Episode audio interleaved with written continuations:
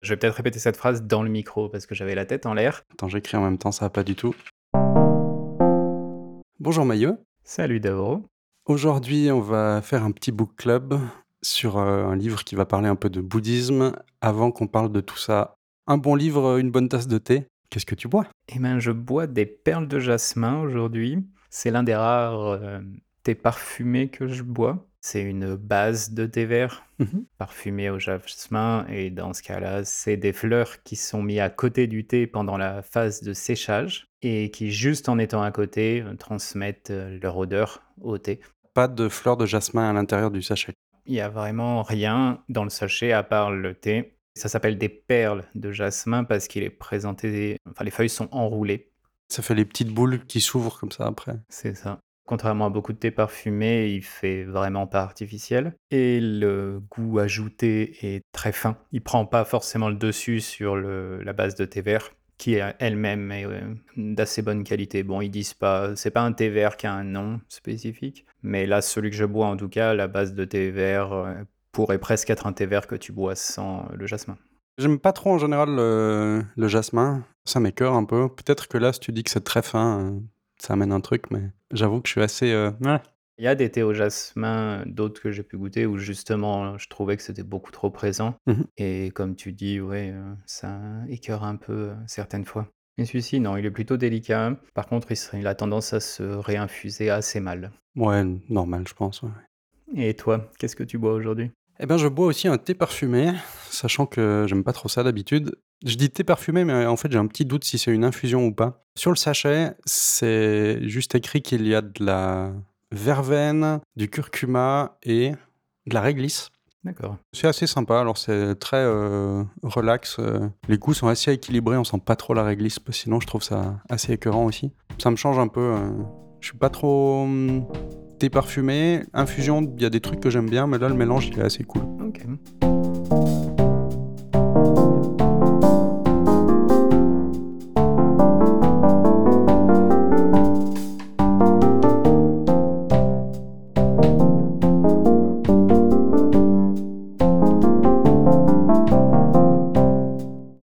Aujourd'hui, on va faire un book club à propos de Dropping Ashes on the Buddha, mais avant qu'on en parle, il faut peut-être qu'on fasse un petit avertissement.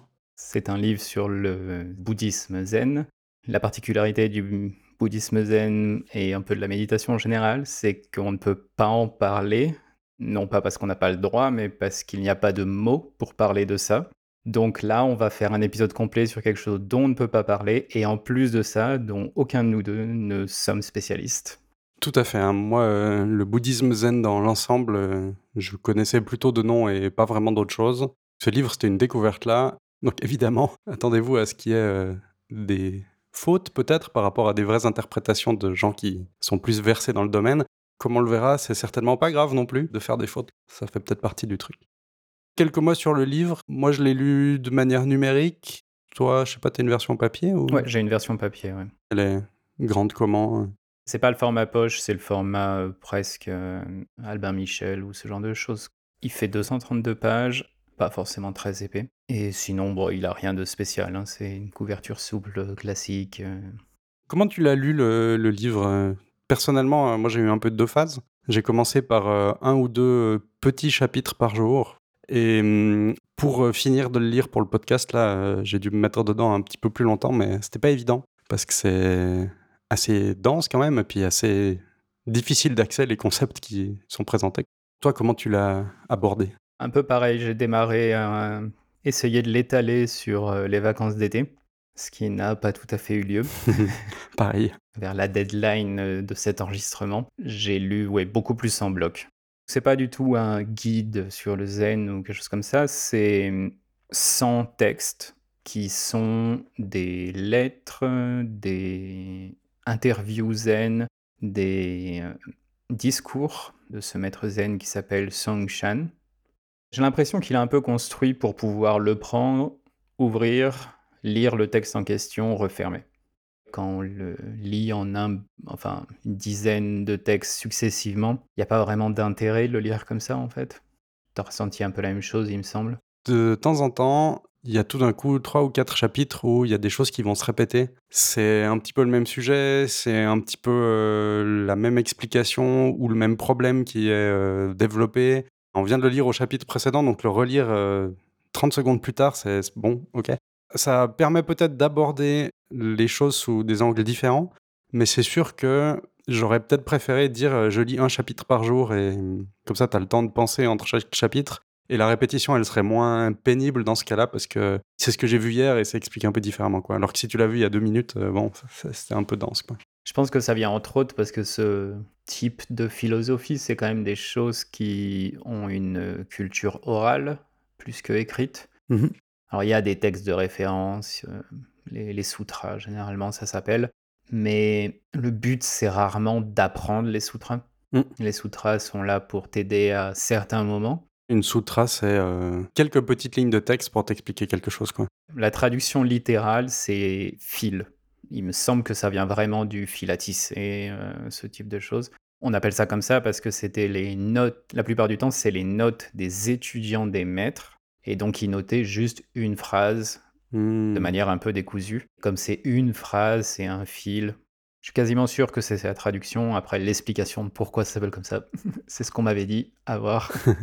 la partie écrite de ces traductions, en fait, c'est des notes d'étudiants la plupart du temps. Donc, faut aussi le prendre avec euh, ce que c'est, des notes à un certain moment sans tout le contexte. Souvent, quand, heu, on voit un peu en librairie, heu: «Oh là là, un livre sur le zen, heu, genre, heu, le top 5 des phrases qui vous feront le plus réfléchir», c'est pas du tout le cas de ce livre, hein. C'est vraiment un, maître zen, qui a donc, tout un parcours et une formation d'études religieuses du bouddhisme, heu, qu'il pratique et du coup, il en parle et c'est pas ce côté un petit peu, «Ah super, j'ai lu, 3 phrases un peu étranges, c'est de la philosophie orientale, ça doit certainement être très profond et en fait, j'ai rien compris». Là, il y a vraiment, heu, tout un développement derrière, heu, tout un accompagnement à un système de pensée, voilà.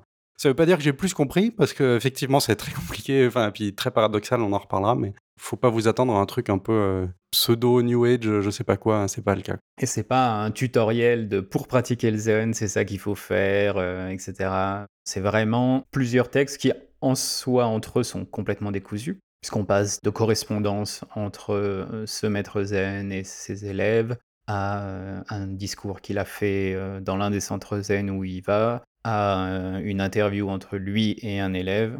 Donc c'est pas vraiment un guide, voilà comment méditer, voilà ce que c'est que le zen d'un point de vue occidental, dans le sens où souvent quand on lit un livre, nous on s'attend à ce qu'il y ait un début, euh, enfin le, le côté euh, introduction, thèse, antithèse, euh, Mmh. conclusion, ce type de choses. C'est pas du tout ce style de livre. Et euh, à la fin, on ne sait pas plus comment il faut méditer, puisque c'est pas le but du livre. Je l'ai vu beaucoup comme, pour moi, hein, qui découvrait comme, heu, ouvroir un peu de réflexion. C'est quelque chose qui a étendu un peu mes horizons de pensée, auxquels justement je soupçonnais pas que: «Ah tiens d'accord, il y a ces choses-là, il y a, heu, cette manière de faire, heu, de voir, heu, le monde, l'univers, la vie, l'esprit, soi-même». Je le prends pas, ni comme quelque chose de vrai, ni comme quelque chose de faux. C'est juste pour moi, c'était intéressant de voir ce que c'était et ça peut présenter un peu ces paradoxes-là et et cette vision. En 2 mots, le zen, qu'est-ce que c'est? Qu'est-ce que tu en retiens? Ouais, ouais, je sais, quelle question! En deux mots, le zen. Très factuellement, c'est euh, la vision japonaise du bouddhisme. C'est principalement une pratique méditative, le zen. On va euh, s'asseoir en méditation, chanter de temps à autre et avoir des sessions de discussion avec le maître pour euh, clarifier certains points, mais principalement, voilà, s'asseoir et méditer. C'est vraiment le cœur du zen. Est-ce que c'est pas aussi, parler de, heu, une sorte d'état d'esprit qu'on pourrait atteindre, qui va être détaché des choses, heu, détaché des pensées aussi? Un peu toutes les formes de spiritualité orientale, j'ai l'impression, ou en tout cas toutes celles auxquelles j'ai été exposé. Il y a des phases de pratique pure, dans le sens où on pratique pour pratiquer. Mmh Et ensuite, toutes ces philosophies ont aussi une partie qui s'applique euh, à la vie courante. Parce que le but, c'est pas d'être euh, éveillé que quand on est assis ou sur son mat. Le but, c'est quand même que dans la vie de tous les jours, on récupère les bénéfices de ces méditations. Alors, parler de bénéfices, on commence à rentrer dans les trucs. Si on veut faire ça pour avoir des bénéfices, généralement, ça ne viendra pas. C'est tout le paradoxe de la méditation et de l'éveil. Si on fait ça pour être éveillé, alors jamais on sera réveillé parce qu'on s'attache à l'éveil. Et comme tu le dis, le but c'est de se détacher en tout cas de ses pensées en se rendant compte que nos pensées ne sont pas nous et c'est juste des pensées. Il n'y a pas de raison de les croire, il n'y a pas de raison de les suivre. Elles sont utiles aussi, hein, parce que c'est grâce à ces pensées qu'on a fait avancer euh, bah, euh, la science, qu'on a un niveau de vie euh, aussi bien de nos jours, etc. Tout ça, c'est des pensées. C'est le côté, le thème de, en anglais, c'est monkey mind, l'esprit de singe qui est ce côté où on a des pensées qui vont dans tous les sens, et puis euh, à un instant on est content parce qu'on vient de penser à ah hier euh, j'ai fait ça, et puis à un instant on est euh, triste parce que il y a cinq ans j'ai perdu quelque chose, je sais pas. C'est ce côté, ouais, les pensées elles sont indépendantes de nous, et si on les laisse passer, si on s'en détache un peu plus, ben on sera plus heureux. Dans cet état d'éveil, qui décrit pas, mais plutôt il dit voilà, si on atteint l'éveil, c'est-à-dire qu'on a réussi à se détacher de tout, donc on a réussi à se détacher de ses pensées, mais aussi euh, des apparences, euh, des noms, etc., euh, etc. D'où la difficulté de parler de tout ça, parce que justement, si on se détache des mots, ben, on ne peut pas utiliser des mots pour décrire des choses. Si on se détache des pensées, on ne peut pas conceptualiser et expliquer les choses, vu qu'on serait en dehors de ça. C'est plein un petit peu de paradoxes comme ça. Tout ça pour dire qu'une fois qu'on est éveillé, détaché de tout, on, obtiendrait, en tout cas ce qu'il dit, hein, quelque chose où on n'aurait pas de souffrance, parce que la souffrance naît de l'attachement à tout et n'importe quoi en fait. Je suis juste là. Globalement, dans le sens où n'étant pas moi-même éveillé, je vais pas pouvoir aider trop en détail. Souvent, quand on entend ça, on pense à un détachement qui est négatif en soi. Si on se détache complètement de tout, ça veut dire qu'on n'en a plus rien à faire de sa famille ou de ses enfants. C'est pas ce détachement-là dont on parle. La plupart, en tout cas, des euh, maîtres auxquels j'ai pu être exposé via principalement des livres ou des interviews ou ce type de choses, disent que oui, une fois qu'on devient éveillé, on tombe dans une espèce euh, d'amour absolu et universel. Mmh Souvent, ils comparent ça à l'amour de parents pour leurs enfants. Quand euh, l'enfant fait n'importe quoi, même si le parent s'énerve, le gronde ou ce type de choses, tout ça vient d'une position d'amour et pas d'une position d'attaque pure. La plupart des maîtres, euh, de ceux qui en tout cas ce proclame éveillé, parlent de ça. C'est-à-dire qu'une fois qu'on a éliminé toutes ces pensées, qu'on n'est plus attaché uniquement à nos pensées, c'est là où on s'ouvre complètement sur tout l'univers. D'où tous ces concepts de un seul esprit, euh, l'univers et un seul euh, gros truc où il n'y a pas de différence entre nous et une autre personne, ce type de choses. Si on est détaché, on peut quand même, c'est pas que plus rien n'a de sens, mais C'est pas qu'on ressentira plus rien voilà. et c'est pas non plus que les pensées s'arrêtent. Les pensées continuent parce que c'est un processus indépendant dans notre cerveau, c'est juste qu'on ne s'y attache plus. Il y avait d'ailleurs une petite métaphore un peu comme ça dans le livre, où il disait qu'un un esprit zen, c'est finalement un esprit d'enfant. C'est-à-dire que les enfants, quand ils sont suffisamment petits, ils n'ont pas vraiment de conception du passé ou du futur.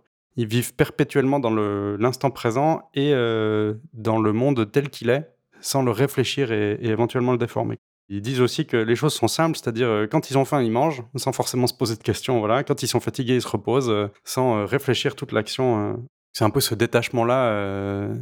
c'est pas oh, tout n'a plus rien de sens, donc je vais arrêter de manger. Non, j'ai faim, je mange. Juste, c'est pas quelque chose sur lequel je me focalise, disons. Dans le bouquin et dans le bouddhisme zen en général, hein, il y a des choses qui ont l'air d'être euh, paradoxales ou impossibles. Par exemple, euh, si tu regardes un verre, est-ce qu'il est à l'intérieur ou à l'extérieur de ton esprit? S'il est à l'extérieur, euh, du coup, il n'est pas dans ton esprit, donc hein, comment tu le perçois? C'est impossible. Mais s'il est à l'intérieur de ton esprit, euh, c'est faux aussi, parce que ben, tu l'as dans la main, donc euh, clairement, il n'est pas dans ton esprit.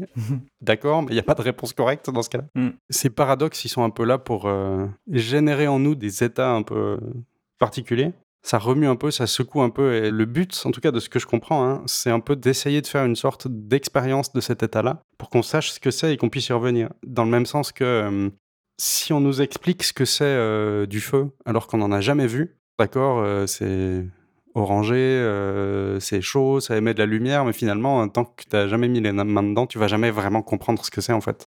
Donc là, c'est un petit peu le même principe. On... raconte un peu des choses euh, qui ont l'air de faire aucun sens, mais qui sont pas là pour avoir du sens, qui sont juste là pour nous plonger dans un certain état. Comment tu vois ça C'est le but, ouais. Le problème, c'est qu'on peut pas expliquer quel est l'état d'un éveillé. Donc, comment est-ce qu'on apprend à quelqu'un à devenir éveillé? La solution pour une partie du bouddhisme zen, c'est les koans, donc ces espèces de petites euh, phrases ou histoires euh, où il n'y a pas de réponse vraiment. Tout ce qui compte, c'est la manière dont on répond. Mmh Quels sont euh, d'une main qui applaudit, par exemple ben, il n'y a pas de son, oui, mais on te demande quel est le son. On te demande pas s'il y a du son. On te demande quel est le son. Ce genre de choses nous met dans un état où on ne sait pas. Et c'est cette espèce d'étincelle, ce moment de paradoxe complet où il n'y a plus une seule pensée parce qu'il n'y a pas moyen de penser à une solution, qui est apparemment l'état d'éveillé. Et donc, on te force à être dans cet état, comme ça, tu en as l'expérience. Et vu que tu as l'expérience de cet état, à la longue, tu es capable de l'entretenir. De la même manière, souvent, quand on te donne un koan, tu es censé le garder en tête tout le temps, vraiment tout le temps. C'est comme ça que tu arrives à une réponse, mais encore une fois, il n'y a pas de réponse, mais tu arrives à une réponse. C'est de nouveau un paradoxe à lui-même, quoi. Du fait que tu gardes ce koan constamment en tête, bah, tu vas à la longue aussi te détacher de tes autres pensées parce que elles vont passer à côté vu que tu reviens constamment sur le koan. C'est une espèce de manière de continuer de méditer. C'est juste que l'objet de la méditation, cette fois-ci, c'est pas la respiration qui est assez classique, c'est le koan. Plus on rajoute de koan, plus on est censé les garder en tête aussi. Euh. Ça, je sais pas. Peut-être que ça dépend des hum, branches aussi. Parce que moi, j'avais entendu une méthode, on va dire, où on te donnait un premier koan, et si tu arrivais à y répondre, toujours de manière paradoxale évidemment, là, on te donnait le koan suivant, le koan suivant, le koan suivant. En fait, il y avait une espèce de liste de koan et on te les donne que si tu arrives à trouver la réponse du précédent. Ok. Je sais pas s'il y a d'autres. Parce que dans le livre, il y a des moments où des élèves ont plusieurs koans et j'ai l'impression que ça correspond à des moments où différents maîtres zen leur ont donné des koans spécifiques. Chaque maître zen va avoir euh, sa manière d'apprendre. Si on va avoir deux maîtres zen différents, on va pas forcément recevoir les mêmes koans, on va pas forcément suivre le même chemin. Je pense qu'il y a aussi une grosse partie qui est dépendante du maître zen. C'est rigolo quand même cette focalisation sur les koans euh, parce que finalement c'est un attachement. Je pense qu'il y a un moment où justement on passe au-delà, où on a Mm. peut-être juste cet état de la réflexion au koan mais sans y réfléchir en fait. Mm. J'imagine, hein, je sais pas. faut pas s'attacher au. Ouais. C'est pas le koan qui va t'éveiller. De même que tu dois pas être attaché au fait de méditer, mais tu as besoin de méditer. Mm. Ça fonctionne par étapes en fait, d'une certaine manière. Il en parle un peu, euh, l'histoire du cercle zen euh, avec euh, 0 degré 90, etc., qui correspondent un peu à des étapes de ta pratique. À telle étape, tu es un peu dans cet état mental, et puis maintenant que tu es là-dedans, alors c'est bien parce que tu as avancé, mais maintenant il va falloir te détacher de ça et passer dans tel état Mm. mental. Et maintenant que tu y es, c'est bien, mais il faut que tu t'en détaches, que tu passes à l'état suivant. Et c'est un cercle parce que tu es censé tourner pour revenir au point de départ et te rendre compte qu'en fait, t'avais pas besoin de partir parce que tout était déjà là. Mais il a quand même fallu que tu fasses le voyage. ouais. C'est aussi des trucs que j'ai notés. Il y avait donc une citation qui dit euh, Qui atteint cet état-là était déjà là depuis le début. Il a fait ce qu'il a toujours fait, rien n'a changé. Sous-entendu, je pense, euh, tu t'en rendais pas compte, mais en fait, tu étais déjà au bon endroit, mais il fallait que tu t'en rendes compte. Pour t'en rendre compte, ben, il a fallu faire toutes les étapes. Il y a une phrase assez classique de je ne sais pas quel maître qui disait euh, Avant l'éveil, allez chercher de l'eau et couper du bois. Après l'éveil, allez chercher de l'eau et couper du bois. voilà. Tout ça pour dire qu'il n'y a pas de différence. Mais voilà. C'est ce paradoxe que ça a changé, mais rien n'a changé. Les deux en même temps sont pas possibles. Et pourtant, J'ai fait des hum, retraites de méditation, donc là où c'était 10 jours non-stop, 12 heures de méditation par jour quasiment. Et quand on sort de là, rien n'a changé, mais tout est différent. Il n'y a pas d'autre moyen de le dire. c'est une phrase nulle et c'est super cliché et ça paraît hyper gnangnan, mais c'est vrai. Il n'y a pas d'autre manière de l'exprimer. le livre aussi en parle un petit peu, hein, de dire que en fait les mots c'est extrêmement limitant et ça empêche d'avoir euh, une vraie compréhension des choses parce que on est justement limité par le langage et après à l'étape d'en dessus euh, limité par les pensées. De vouloir en parler, euh, on n'arrive pas à l'expliquer réellement parce qu'on n'a pas les moyens de le faire. L'esprit zen, c'est avant les pensées. et donc avant les mots, puisque s'il n'y a pas de pensée, on n'a pas de mots. Il y a des philosophies qui disent que c'est des fois au-delà, c'est un terme qui est utilisé, mais avant, c'est peut-être mieux comme terme, je trouve. Au-delà, il y a la notion que c'est mieux. Comme si tu transcendais les choses alors qu'il n'y a rien à transcender. On a lu le livre. Toi, euh, qu'est-ce qui t'en retient? Qu'est-ce qui t'a apporté? Il me fait dire que je devrais plus pratiquer. Mon problème avec ce livre, ça a été qu'il est extrêmement répétitif parce que j'ai déjà énormément lu sur le sujet et qu'au bout d'un moment, il faut arrêter de lire. Au bout d'un moment, il faut faire l'expérience des choses. Oui, parce que tu peux lire euh, tous les livres que tu veux sur la natation. Si tu te jettes pas dans la piscine, euh, tu sauras quand même pas nager.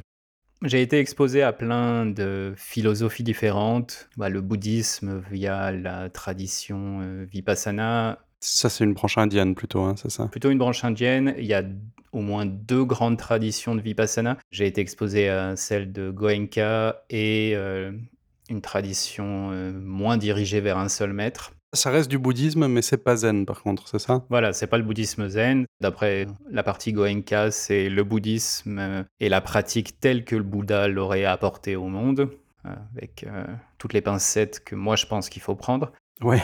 Donc j'ai été exposé à ça, j'ai été exposé au yoga, il y a des liens avec le bouddhisme, mais le yoga, c'est pas du tout basé sur le bouddhisme, c'est un truc indépendant, mais l'enseignement est au final, au cœur, vraiment le même.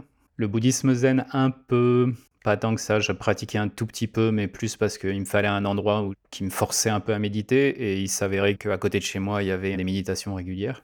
Puis après, j'ai lu plein de choses sur plein de branches différentes du bouddhisme, etc. Mais c'est mon premier livre vraiment uniquement dédié au zen. C'était intéressant pour ça parce que je savais qu'il y avait toutes ces histoires de paradoxes dans le zen et peut-être que j'avais pas perçu à quel point. J'ai l'impression que c'est un peu la goutte d'eau qui me fait dire faut que j'arrête de lire. Ce serait euh, de l'avoir lu un encouragement à pratiquer plus. Je sais pas si j'utiliserais encouragement, mais il faut que j'expérimente plus. C'est mignon d'être dans mes pensées, d'être dans ma tête la pratique, elle a une raison d'exister. J'ai l'impression que ce sera plus utile pour moi que de continuer de lire des choses. Ça ne veut pas dire qu'il faut arrêter de lire ou autre. Et puis, comme on a dit un peu au début, c'est quand même un genre de guide si on pratique. Je pense que ça vaut le coup de temps à autre de l'ouvrir, de prendre un texte, de lire, de le refermer, de laisser ça dans son esprit, de continuer à pratiquer. Et puis, quand on en a envie, refaire ça. Beaucoup de gens disent que le fait qu'on pratique nous donne un nouveau regard sur chaque texte et des fois, des choses qui nous paraissaient sans intérêt, d'un coup, ont un sens beaucoup plus profond parce qu'on a fait l'expérience de ce qui est décrit en fait. Ouais. Tant qu'on n'en a pas fait l'expérience, en fait, on n'a pas de lien avec. Et toi, qu'est-ce que tu en retires? Le premier truc, qui est très terre à terre, hein, mais c'était un peu une euh, friandise euh, sympa pour mon cerveau. Je sais pas, j'ai trouvé ça assez euh, excitant dans le sens, ça attise mon intérêt d'avoir tous ces paradoxes, d'avoir toutes ces situations impossibles et de pas les comprendre, puis en même temps d'avoir envie d'essayer de les comprendre, comprendre que il faut pas essayer de les comprendre justement, mais voilà, il y a cette, cette boucle là, tout ce truc qui est quand même très récursif quoi. Hmm.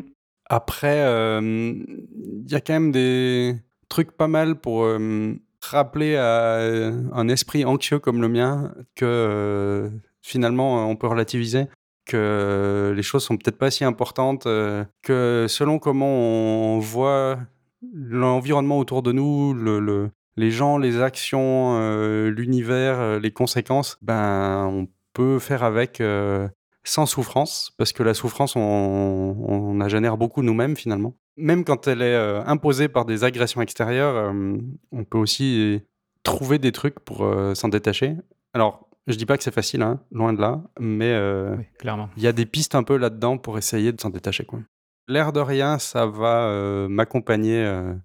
je veux pas dire tout le temps, mais voilà, de temps en temps, j'espère que je retomberai sur mes notes parce que j'en ai pris pas mal. J'espère qu'elles m'apporteront quand même quelque chose parce que c'est pas dit. Hein, là, elles ont encore un peu de. Même celles qui font pas de sens, elles me donnent l'impression de faire du sens. Mais, mais peut-être que dans dix ans, je ferai mais qu'est-ce que j'ai écrit? J'en sais rien, mais voilà, c'est un truc quoi.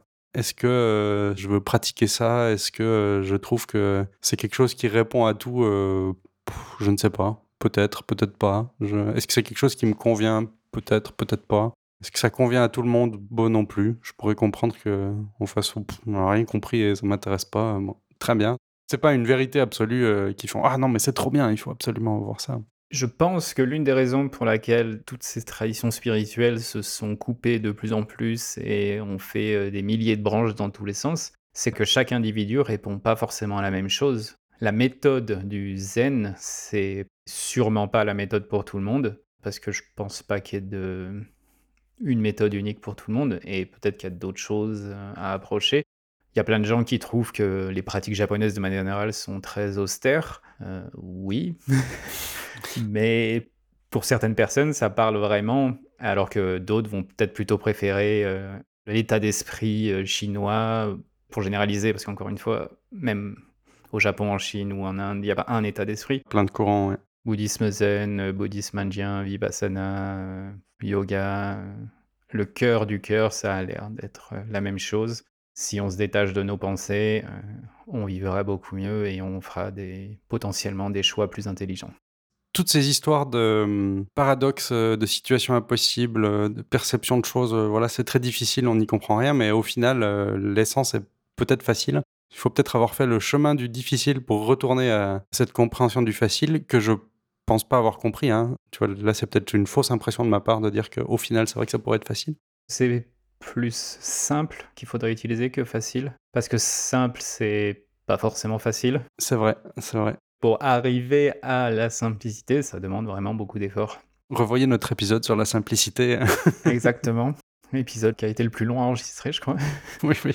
Enfin, j'utiliserais plutôt simple que facile. Tu as raison, ouais. J'ai traduit, heu, de l'anglais pour dire que c'était easy, facile, mais easy, c'est simple aussi, ouais. De toute façon, on peut pas l'exprimer avec des mots, il faut en faire l'expérience, donc il faut s'asseoir. Un petit aperçu de ce qu'on aura, heu, la fois prochaine. On parlera d'images et d'intelligence artificielle. Il y a plein d'AI maintenant qui génèrent plein d'images, heu, basées sur, juste une description. C'est, heu, très impressionnant. Commençons déjà par juste ce mot-là. Ça soulève plein de questions dont on aura l'occasion de parler, heu, dans le prochain épisode. On a tous les 2 été un peu, exposés par des biais différents, il me semble, à ces sujets. Ce sera intéressant de voir ça. Avant qu'on raccroche, est-ce que tu fais un peu de promo, mettez la cloche, tout ça? Si l'épisode vous a plu, n'hésitez pas déjà à le partager aux gens autour de vous, mais aussi à mettre une étoile, un like, ça dépend de l'application que vous utilisez. Ça aide à ce que ce soit découvert. Nous avons un compte Twitter aussi, si ça vous intéresse, même si on publie pas grand-chose dessus. C'est tâche au pluriel de. Et puis on a un site internet aussi euh, où vous pourrez retrouver euh, tous les anciens épisodes, euh, toutes les notes de tous les épisodes sur tâche au pluriel-2-t.fm.